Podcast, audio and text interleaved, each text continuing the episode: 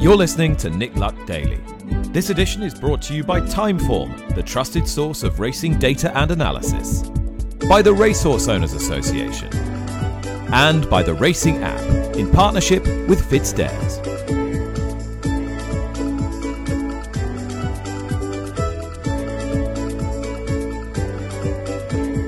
Good morning, it's Friday. Charlotte Greenway filling in for Nick again, and I'll be with you through till Tuesday next week. Grade 1 action to look forward to tomorrow from Ascot, and we heard from Andy Edwards earlier in the week with Tom Stanley, owner of L'Homme Presse. So later on, we'll hear from jockey of his chief rival, Harry Cobden, on how Pic D'Orhy might be able to get the better of the favourite. We'll also get Timeform's perspective on the race, as well as how the British contingent are stacking up for the Gold Cup. And finally, we've got news of the 2024 Racing Welfare Challenges. First, though, news broke yesterday that jockey Jamie Moore had been forced to retire due to injury at the age of 39. And I spoke to him a little bit earlier to see how he was feeling about this and whether he still felt he had unfinished business. Yeah, I, I, I do. Um, I still felt like I was okay and riding all right, but um, I'd, I'd like to have carried on till, I was 40 years old. That, that, that was always the plan, but like I said, life life doesn't always work out like that, does it? And you had that horrible fall at Lingfield last November where you fractured your T7. It's the last time we saw you in the saddle. You've suffered some horrendous injuries throughout your career. Was it an accumulation of all of these that led to the doctors saying, right, enough is enough? Um, yeah, kind of. Um, I mean, like I've I've had three spinal injuries, so I mean, you're lucky to walk away with one, and I've, I've walked away with three, so I'm, I'm very lucky there in that respect. Um, every spinal surgeon said to me to stop, and but it was more the head uh, why I had to stop. There's um, there's there's a bit of damage on the brain and stuff, and I know it's it's, like, it's not great, but I, I won't know the effects of that till probably later on in life, but. Um, so yeah, I, I mean, I used to think like I broke my nose and had my teeth kicked out before, and but I was never knocked out with them. But then I've had three in eight months, and I was knocked out for over four minutes each time. And obviously, I think it was it was the accumulation of um of the of the kicks in the face that that's that's done it really. Yeah. And so just from my Twitter feed was littered yesterday with people congratulating you on your career and singing your praises, not only as a jockey but also as a person. All of this must be quite touching. It is. Um, it's amazing how many kind people there are in the world. Um, definitely in racing as well. I mean, you, you, always pick up the papers and there's everyone seems to be fighting against each other, but um, everyone's been so kind. I've been properly overwhelmed and it's quite strange, really, because I, I, I was just going to just announce retirement and be done, and then Matt heard about it and he said, "Can he come do an interview?" And I, I just thought there won't be much, but um, I have been really taken aback by everyone's kind words. It's, it's been very kind, and um, no, I, I thank everyone for it. And looking back on your career, you've had some amazing days from when you started out with with Martin Pipe right through until, of course, the great relationship you've had with your father, Gary, over the years. But if you had to pick one day, which one stands out? Yeah, I, I, I think it was my first Tingle Creek on Sire.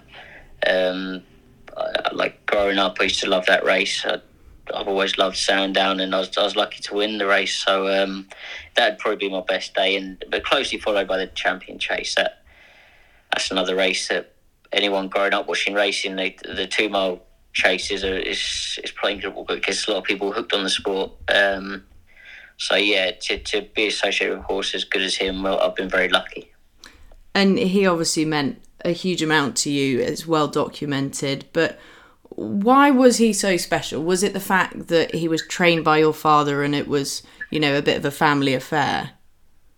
No, it was. It was actually his afterlife. Um, why he meant so much. Um, it is. I, I like I've, I've met and a hell of a lot of horses, and I've loved a hell of a lot of horses. But he, I, I think, because he was he took me to heights at a racetrack another horse took me to, um, and he was he was he was a character. Like he he knew me. He'd call me every single morning as soon as I walk in the yard, and and I mean I, I trusted him so much. But then after that, I was watching my little girl when she was 10 years old jumping a metre meter ten jumps on him, and um, and and like I, I see him walking around the, the, the arena loose with a saddle on his back while I'm fixing the kids' ponies and stuff or putting jumps up.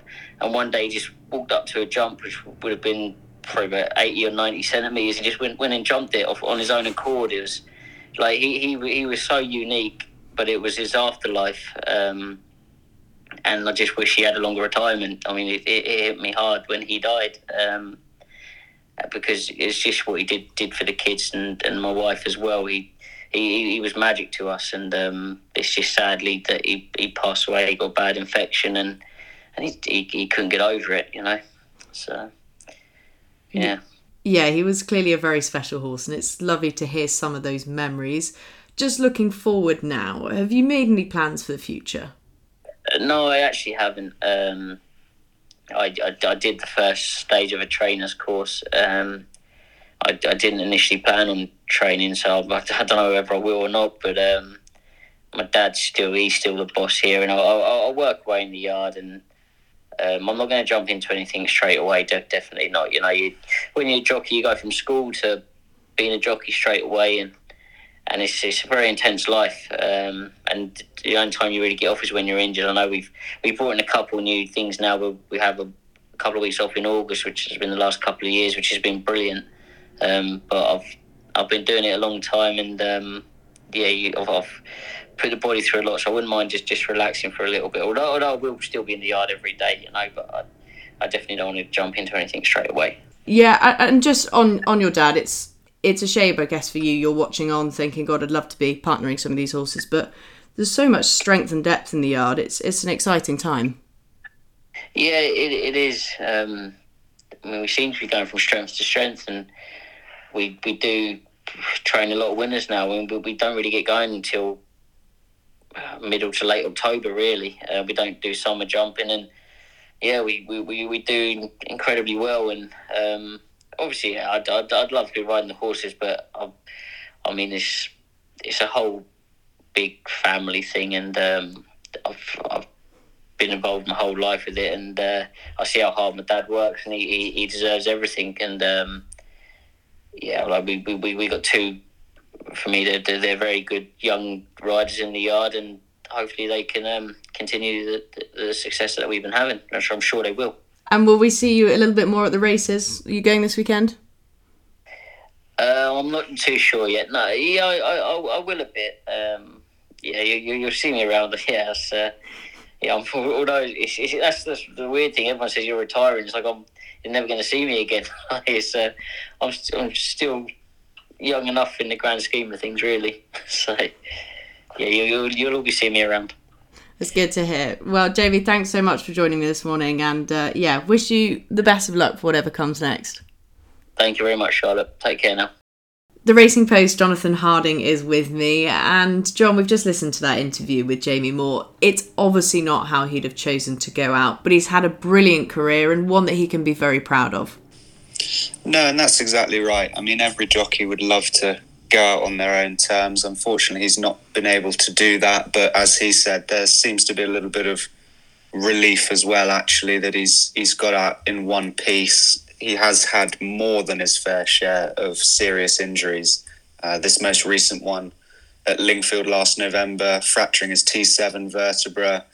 Uh, another bang to the head. I mean, it's it's amazing, really, that he was able to come back from so many quite serious setbacks and still have that same very upbeat demeanor, still a really positive presence in the weighing room and indeed with the the press as somebody who used to spend a lot of time doing meetings at Brighton and Plumpton and all those places where he was having lots of winners. He was always a joy to deal with. Um, he comes across as an absolute gentleman, and it's only when you retire or die, unfortunately, that people say all these lovely things about you. But I, I think the feeling is that this is just a, a wonderful competitor, a wonderful guy who's reached the end of his career and is quite rightly being celebrated. And look, his record speaks for itself. The grade ones, that relationship with Sire De Grugy will will go down in, in history. Really, that was one of the great champion chases, and that association was brilliant for that yard and for the whole family. So he's got a lot that he'll be able to look back and be proud about, but I'm sure he's already thinking about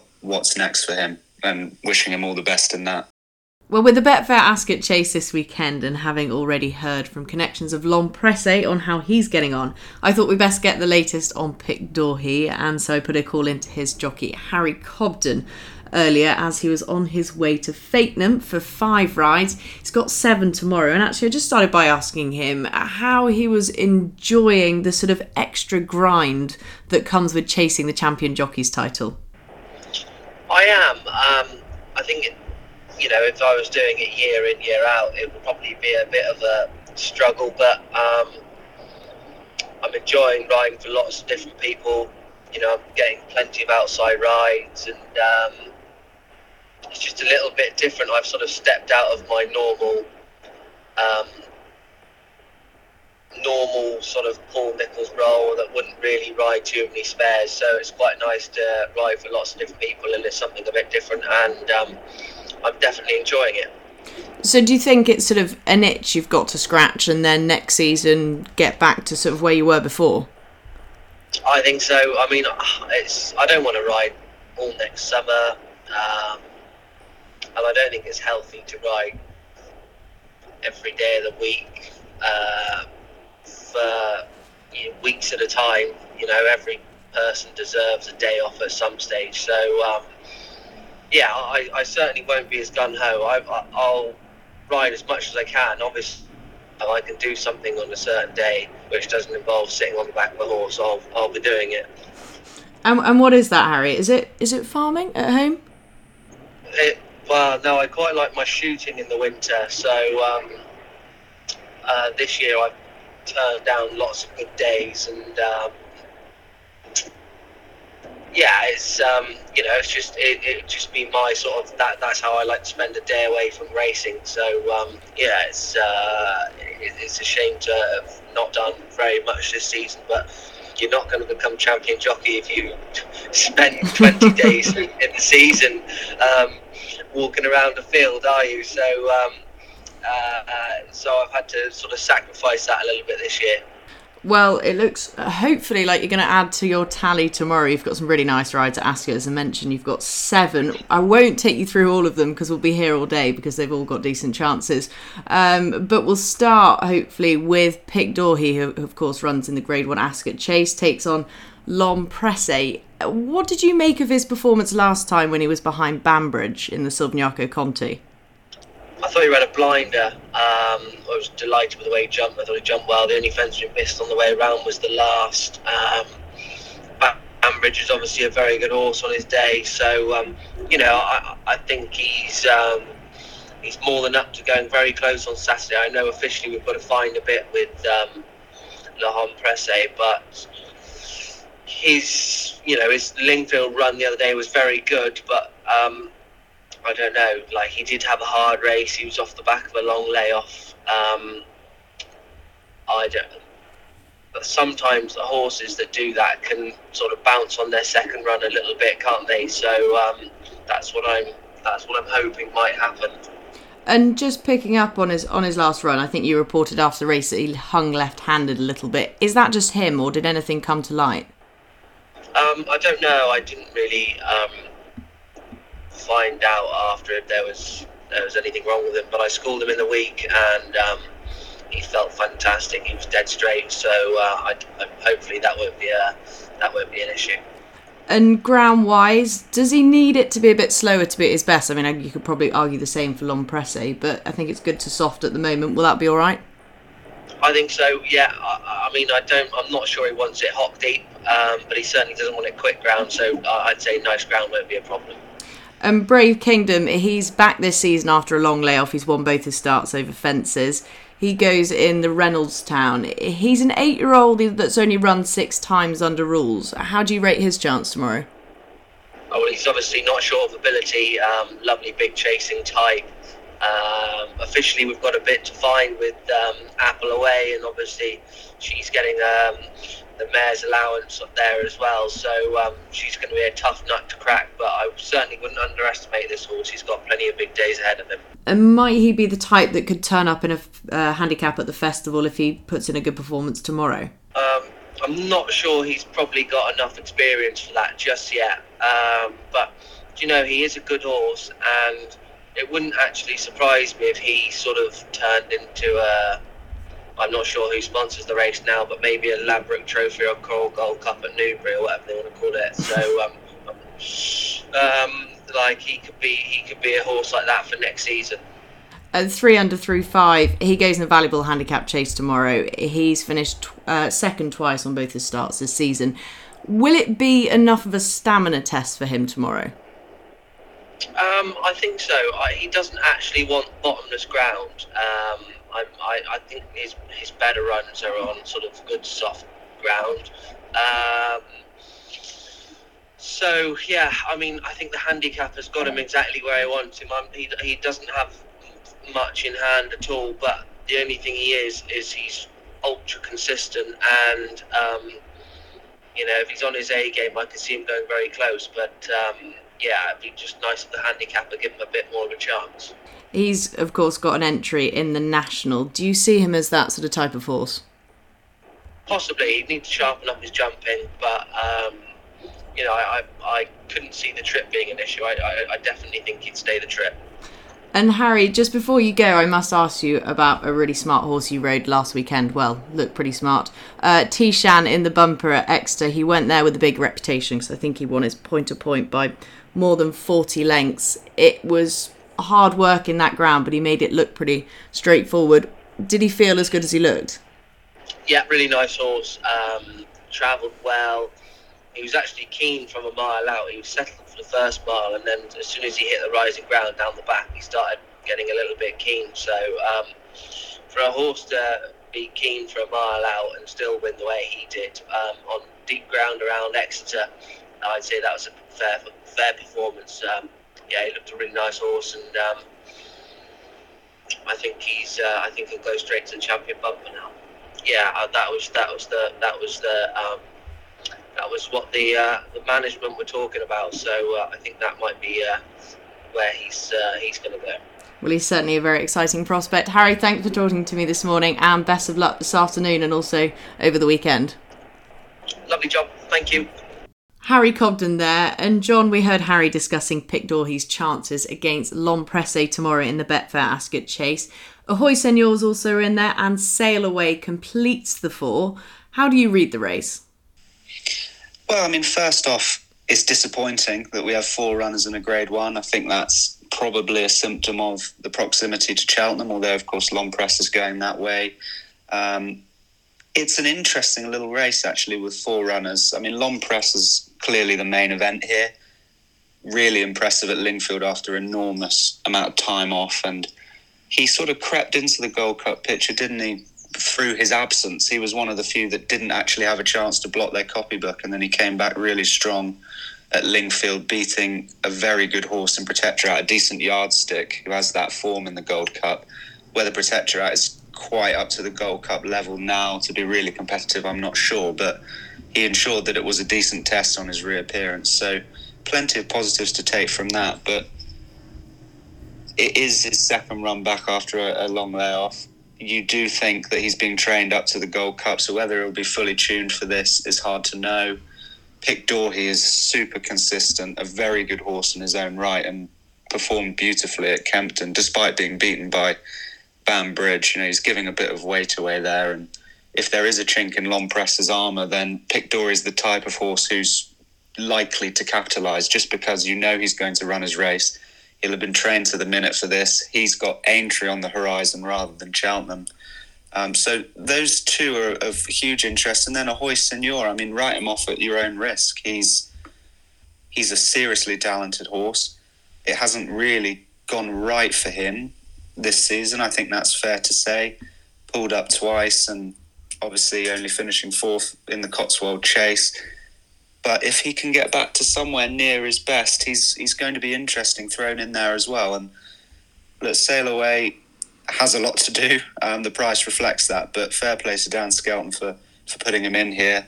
He's running for good prize money against some good horses. So look, an interesting race. Tactically, it'll be quite interesting, but I, I still do think L'Homme Presse is going to take a fair bit of beating. But if there's a day to catch him, this might be it. And just Ahoy Senor, he's he's intriguing. I think the ground at Ascot at the moment is good to soft.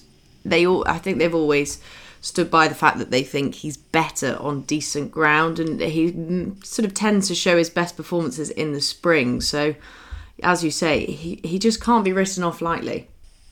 No, the, the, the form's there. He's he finished second in a, an Aintree Bowl, length and a half behind Shishkin. We all know what Shishkin's gone on to achieve. He's got all of that form of brave man's game.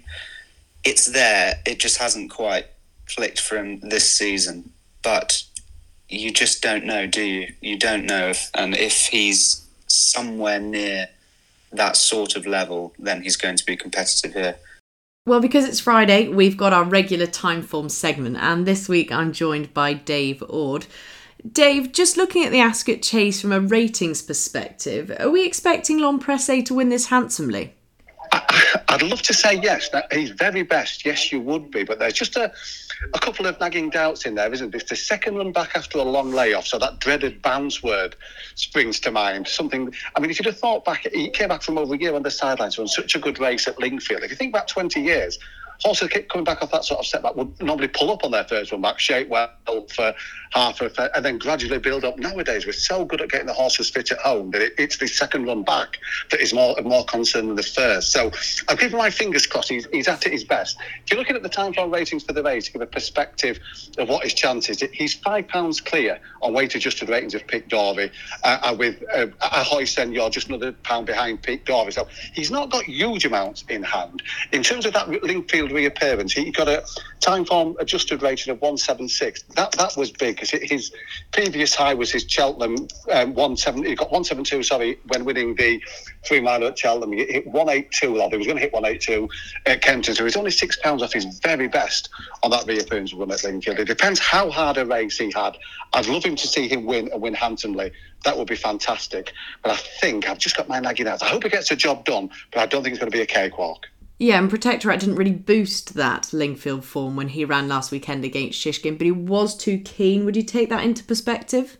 Yeah, I, I, know exactly what you mean. You were looking for him to sort of run slightly better, weren't you? It's interesting they've decided with Protectorat that they're going Ryanair, that there's there's no Gold Cup in the locker there. We're hoping there is one in L'Homme Presse. Eh, what what you want to see in an ideal world is a step forward from Lingfield here, just even if it's two or three pounds, because then if he if he comes forward by two or three at Ascot and two or three more at Cheltenham, that puts him right at his peak, where he's going to need to be in the Gold Cup. But yeah, it, it was a funny race, the Lingfield race as well. He was rusty through the early stages, well on top at the finish. As you say, what we've seen Protectorat run since and run okay without sort of lighting up the form. Yeah, I'd, I'd take anything, marginal improvement. that famous phrase. To see a little bit of marginal improvement from L'Homme Presse on Saturday, I'd be very happy with that.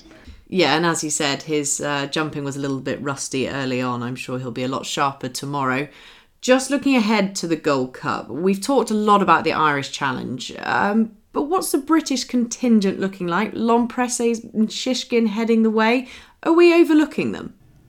all of a sudden, it's really, now that we've got Shishkin, we've got Angelic Shishkin back on his best behaviour and back on back on track. It's beginning to look stronger than people are giving it credit for. Look, the race all, all revolves around Galopin Des Champs. Uh, he's got a weight adjusted Timeform rating of 192, and that puts him well clear of the rest. The last twice he's run to a Timeform adjusted ratings of 192 and 185 at Leopardstown. If he runs to that, uh, the rest are in trouble. But the second top rated is actually Shishkin, the only horse who's got a performance rating anywhere near that. And he's got 187. We'll, we won't discuss the, sh- the squiggle, we did that last week. Shishkin, in terms of talent, is the second best horse in the race. And then the, the other two, we've got Brave Man's Game, we've got L'Homme Presse. They're right there alongside Fast or Slow. So in terms of strength or depth, we've got three British trained chasers in the Gold Cup at the minute with weight adjusted ratings of over 180. If Galopin Des Champs doesn't turn up with the A game, all three have got a squeak and that definitely includes L'Homme Presse, presuming the wheels stay on at Ascot and he can come forward again, which is the exciting part. Yeah, and you mentioned the bounce factor, which possibly might be an issue tomorrow. I mean, there's not a huge amount of time then from Saturday tomorrow to the Gold Cup as well for him to have. It'll be three quick, quite quick runs for L'Homme Presse, won't it? It would be. That was a question people were posed about Galopin Des Champs too. In that it, it would be a third quick run since Christmas. In that he he's on 28th February, but when he wasn't coming off this lay, layoff, was a bit long. So it is quick, and that's that's the worry with him, isn't it? That's why he ran so well on that first run back that that rings a slight alarm bell. But it, it, doesn't need to. Horses have done it. Horses have gone forward from a big, a, a long layoff and um, got back on the progression. Progression. Let's hope that's the case with him. I think Saturday's a big day. We want to see something around about that Lingfield number, a couple of pounds more, then that will give you the hope that Venetia can get, get a bit more work into him. He's had a bit more match practice. He's going to turn up. A Pete L'Homme Presse in the Gold Cup is a player. He, he, he'd be up there battling out. If Galopin Des Champs turns up at his absolute best, L'Homme Presse is still in there pitching to, to be placed behind him. We've got that sort of talent. So, yeah, the bounce factor is, uh, is a worry at Ascot and at Cheltenham. But if we see something at Ascot that gives us encouragement, then he's banging the picture at Cheltenham. That's the exciting thing. Just one British challenger that sort of fascinates me in that Gold Cup field is Brave Man's Game at a price of 25 to 1. I don't know how you've sort of ranked his performances so far this season. Obviously, they he's been beaten three times, but do you think maybe he's the forgotten horse? I think I think if it, in terms of the price, he definitely is. He's he's got a Timeform adjusted rating of 183. Um, that gives him every chance of being placed. Fast or Slow is 184, for example. He's only a pound behind Fast or Slow. He's in that sort of company.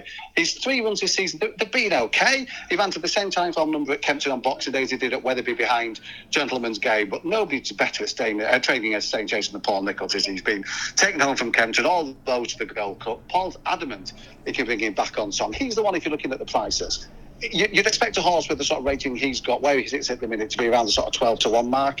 In among that, people thinking, yeah, this is a, a solid each way bet. He's every chance of being placed, and he has. And I do think he's become the forgotten horse. And uh, we do know with Paul that he relishes nothing more than getting a horse absolutely cherry ripe for Gold Cup. And he's, he's done it once or twice before.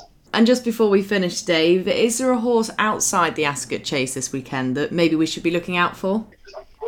There isn't. There's an alarm bell ringing already because he's carrying 12 stone at Haydock in heavy ground, which, which takes some doing. But I'm going to be fascinating to watch. I will do it for Sam Thomas in the um, the Grand National, the Virgin Bet Grand National trial at Haydock.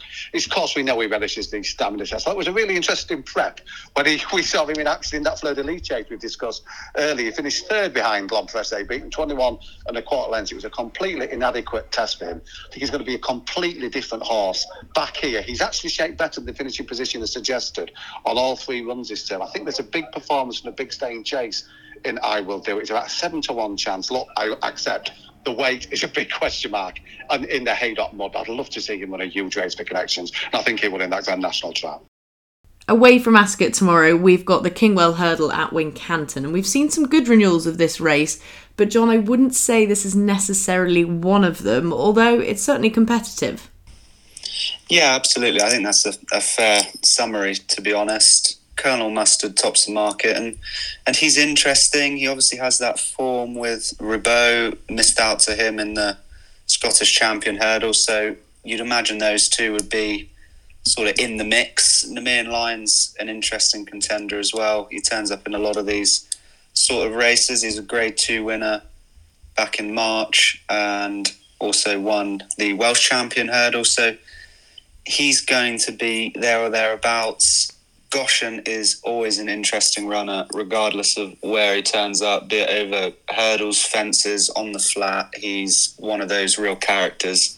Not unlike Ahoy Senor, I suppose. When he puts it all together, he is absolutely exceptional. Uh, when he doesn't, he isn't, putting it frankly. and and they, um, they're reaching for the blinkers for the first time, I see. So it sort of looks like they might be throwing everything at this.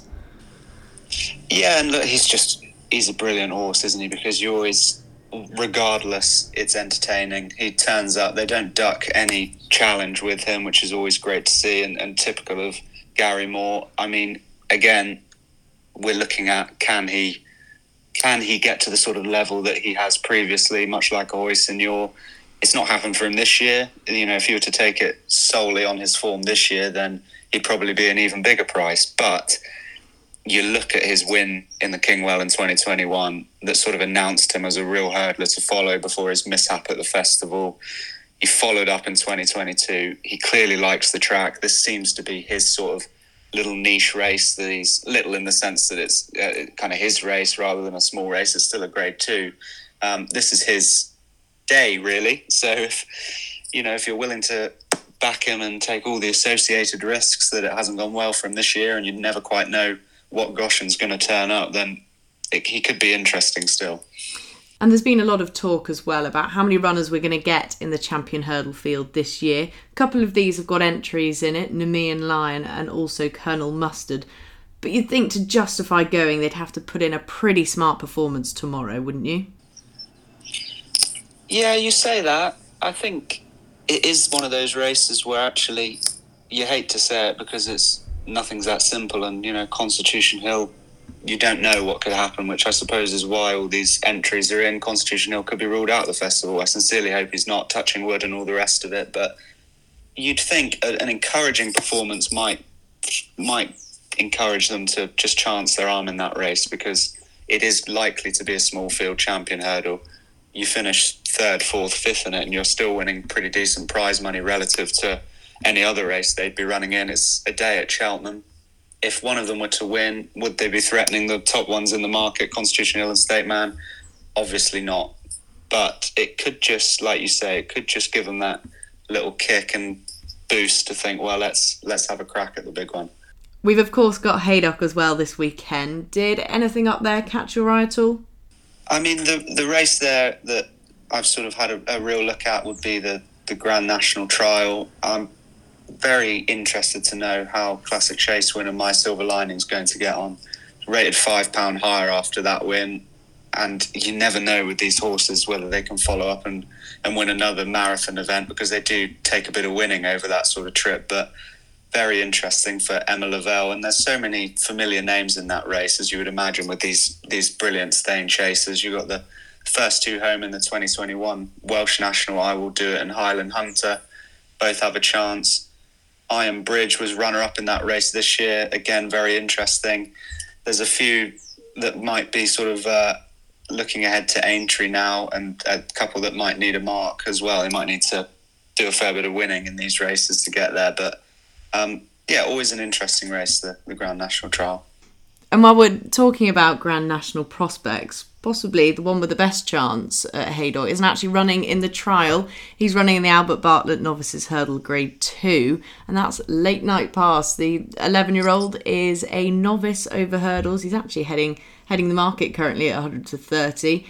Does he deserve to be at the head of the market, or is it going to be a bit of a task for him to go to go back from fences to hurdles?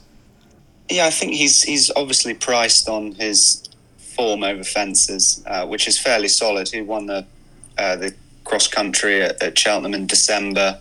He clearly loves that type of test. He's going to stay forever by the looks of it. He's, you know, he's, he's a Grand National type, run, run over three miles, five and a half furlongs already this season.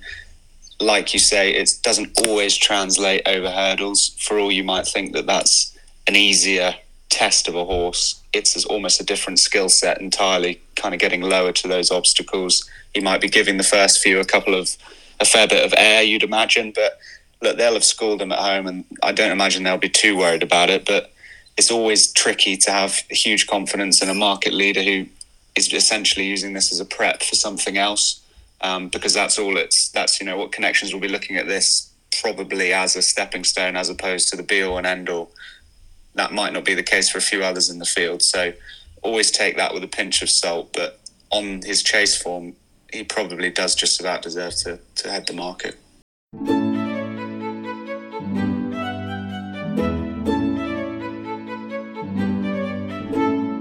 Well, every year, Racing Welfare organises some great fundraising opportunities, and 2024 is no different. COO Gemma Waterhouse joins me now, and we'll come to the challenges shortly, Gemma. But first, I think it's probably important that we just remind everyone what exactly Racing Welfare does and who you're helping. Absolutely. So, Racing Welfare is a charity that supports the 20,000 people people that work in horse racing, so the people that make it all happen. And we provide um, a, a, whole load of services supporting people with their physical and mental health and well-being. And that's anyone coming into the industry when they're quite young through to those who've given a lifetime to the industry and and maybe now be in retirement. So it's um it's a big charity that does a huge amount of work to support the health of racing through people. And from reading about past challenges, I know that they're always entertaining and engaging and fun for everyone to get involved with. So, what have you got planned for 2024? So, very excited this year. We've got this trio of amazing um, events that people can get involved in. So, we've got the Great Racing Welfare Cycle. We did it two years ago at Cheltenham. Um, it's a 24 hour sportif where uh, teams take on a 30 kilometre, approximately 30 kilometre loop. You do it um, uh, tag team, so two people out on the course at any one time, and then they tag team with their teammates who then go out for the next uh, circuit. And it's great fun. It's can be grueling. You know, if you only have four in a team, that's tough. That's a tough uh, task. But if you've got eight in a team, it's certainly a bit more relaxed and enjoyable. And so we're doing that in the HQ of horse racing this year in Newmarket, taking in some of the wonderful and historic sites around the town um, linked to racing. So it's going to be a really, really beautiful one. That's on the 20th of July. Um, over that weekend, starting midday on the Saturday and finishing on midday on the Sunday. So, really great one to get involved in. And then we've got a water challenge, which is the Great Racing Welfare Boat Race um, 4th of September at Windsor Racecourse, and that's dragon boat racing on the Thames. Teams of 11, including one drummer. So don't worry if you can't uh, can't drag an oar, you can absolutely hit the drum. And uh, each each team will take part in a minimum of two races, and then the fastest go through to final. Big fun kind of um, picnic, uh, barbecue kind of day. Really, really uh, great fun and, and taking some of that on course rivalry off course onto the water. And then the last one is we've got the Jurassic Coast Challenge on the 29th of September beautiful, beautiful walk along the south coast there from Durdle Door to Swanage. Um, and you're basically chasing the sun along the stunning Dorset coast. Uh, and it's about 20 miles, I think, and around 1,443 metres of ascent. So, you know, it's it's hilly. It's going to be a task, but again, it's going to be so lovely. The camaraderie wonderful. And we've already got quite a few um, big names in racing signing up Uh, this year as well, you've also set the challenge of whether anybody wants to do all three. Has anyone signed up for that yet? They taking I that on? Know. I, I, haven't. I haven't found anyone just yet, but it's very early doors, very early doors, and uh, we would love somebody to do all three. Um, and I've, I've, definitely got. Um, I've definitely got someone doing two. I've got someone doing the cycle and the boat race. That's Reese Flint, um, and so we just got to get him on the on the walk as well. And so he might be our first candidate. Very sporty, very fit. He'd probably do it in his sleep. Wouldn't even have to do any training training. um, but yeah, it, I, it would be great if, if we could get people signed up to do all three. And, you know, at the end of the day, we're trying to raise money for the charity. We don't receive any industry funding. Uh, we are completely dependent on wonderful people coming along and doing these kind of events and taking part and, and raising much needed funds for us just for people that are wanting to sign up, uh, I take it there'll be a link on your website. And also, do people need to have a team pre organized? Can they sign up as an individual, or how does it all work? Absolutely. So, all on our website, head over there under the events section, challenge events, or if you follow our social media, you'll see lots of stuff going up about this. So, you can follow the link straight from our social media channels. Um, you don't need to have teams for the cycle. You can register as individuals, or we can put you into teams or come along with a team. Um, the boat race, you do need a team. Um, so, that one you need to find at least 11 people. You can have more than 11, by the way. So, actually, um, you know, come along with 20 and people can jump in and out of the boat to have a go. Um, bring as many people as you like for the boat race.